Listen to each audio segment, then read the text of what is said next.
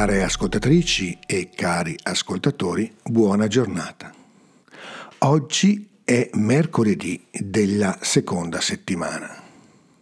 Ci viene proposto come prima lettura un testo del libro del profeta Geremia.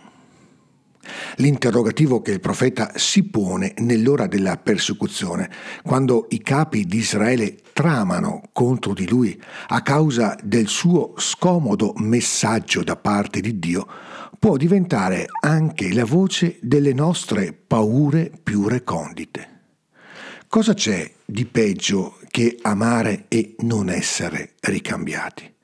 Restare fedeli e venire traditi offrire un sorriso e ricevere in cambio semplicemente indifferenza.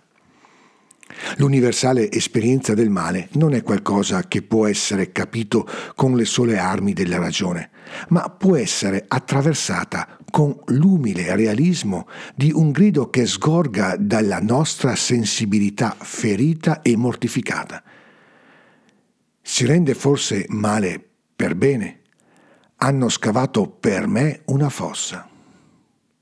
Anche Gesù, osservando una forte ostilità crescere attorno a sé, si accorge che essere inviato da Dio verso gli uomini significa fare i conti con la possibilità che il cielo terzo si tramuti in modo improvviso in uno scenario cupo e minaccioso.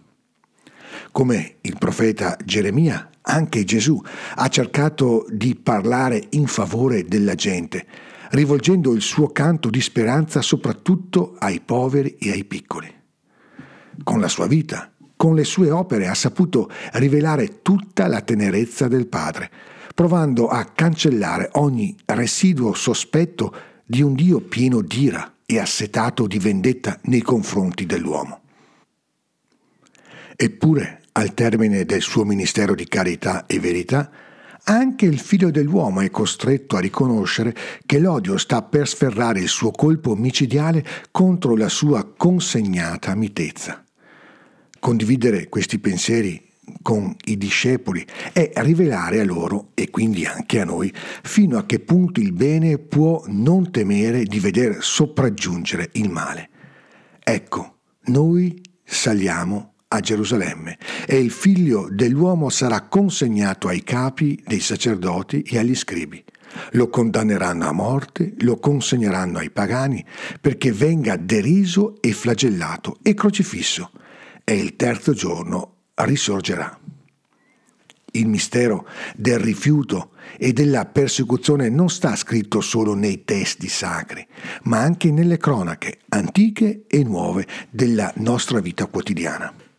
Lo sperimentiamo nelle vicende familiari, negli ambienti di lavoro, nelle relazioni che cerchiamo di portare avanti, spesso barcamenandoci tra silenzi, incomprensioni e sofferenze.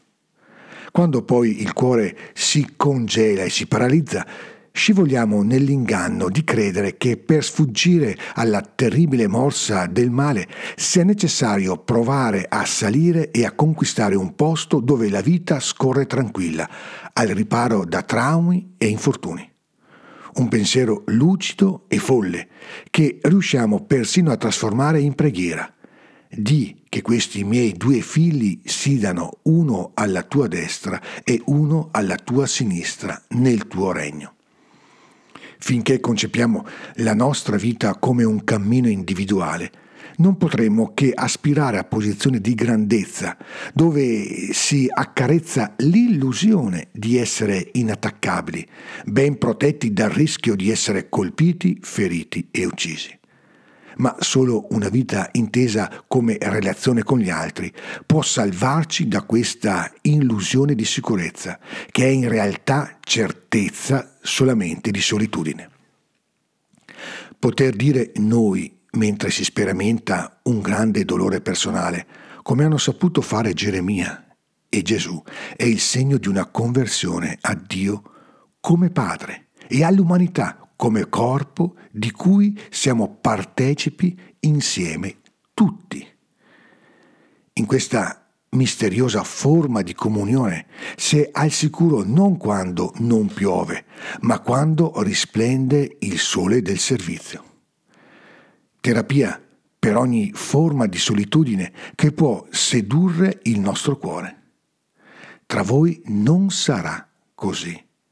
Ma chi vuole diventare grande tra voi sarà vostro servitore e chi vuole essere il primo tra voi sarà vostro schiavo. Buona giornata e buon cammino di Quaresima. Ogni bene nel Signore.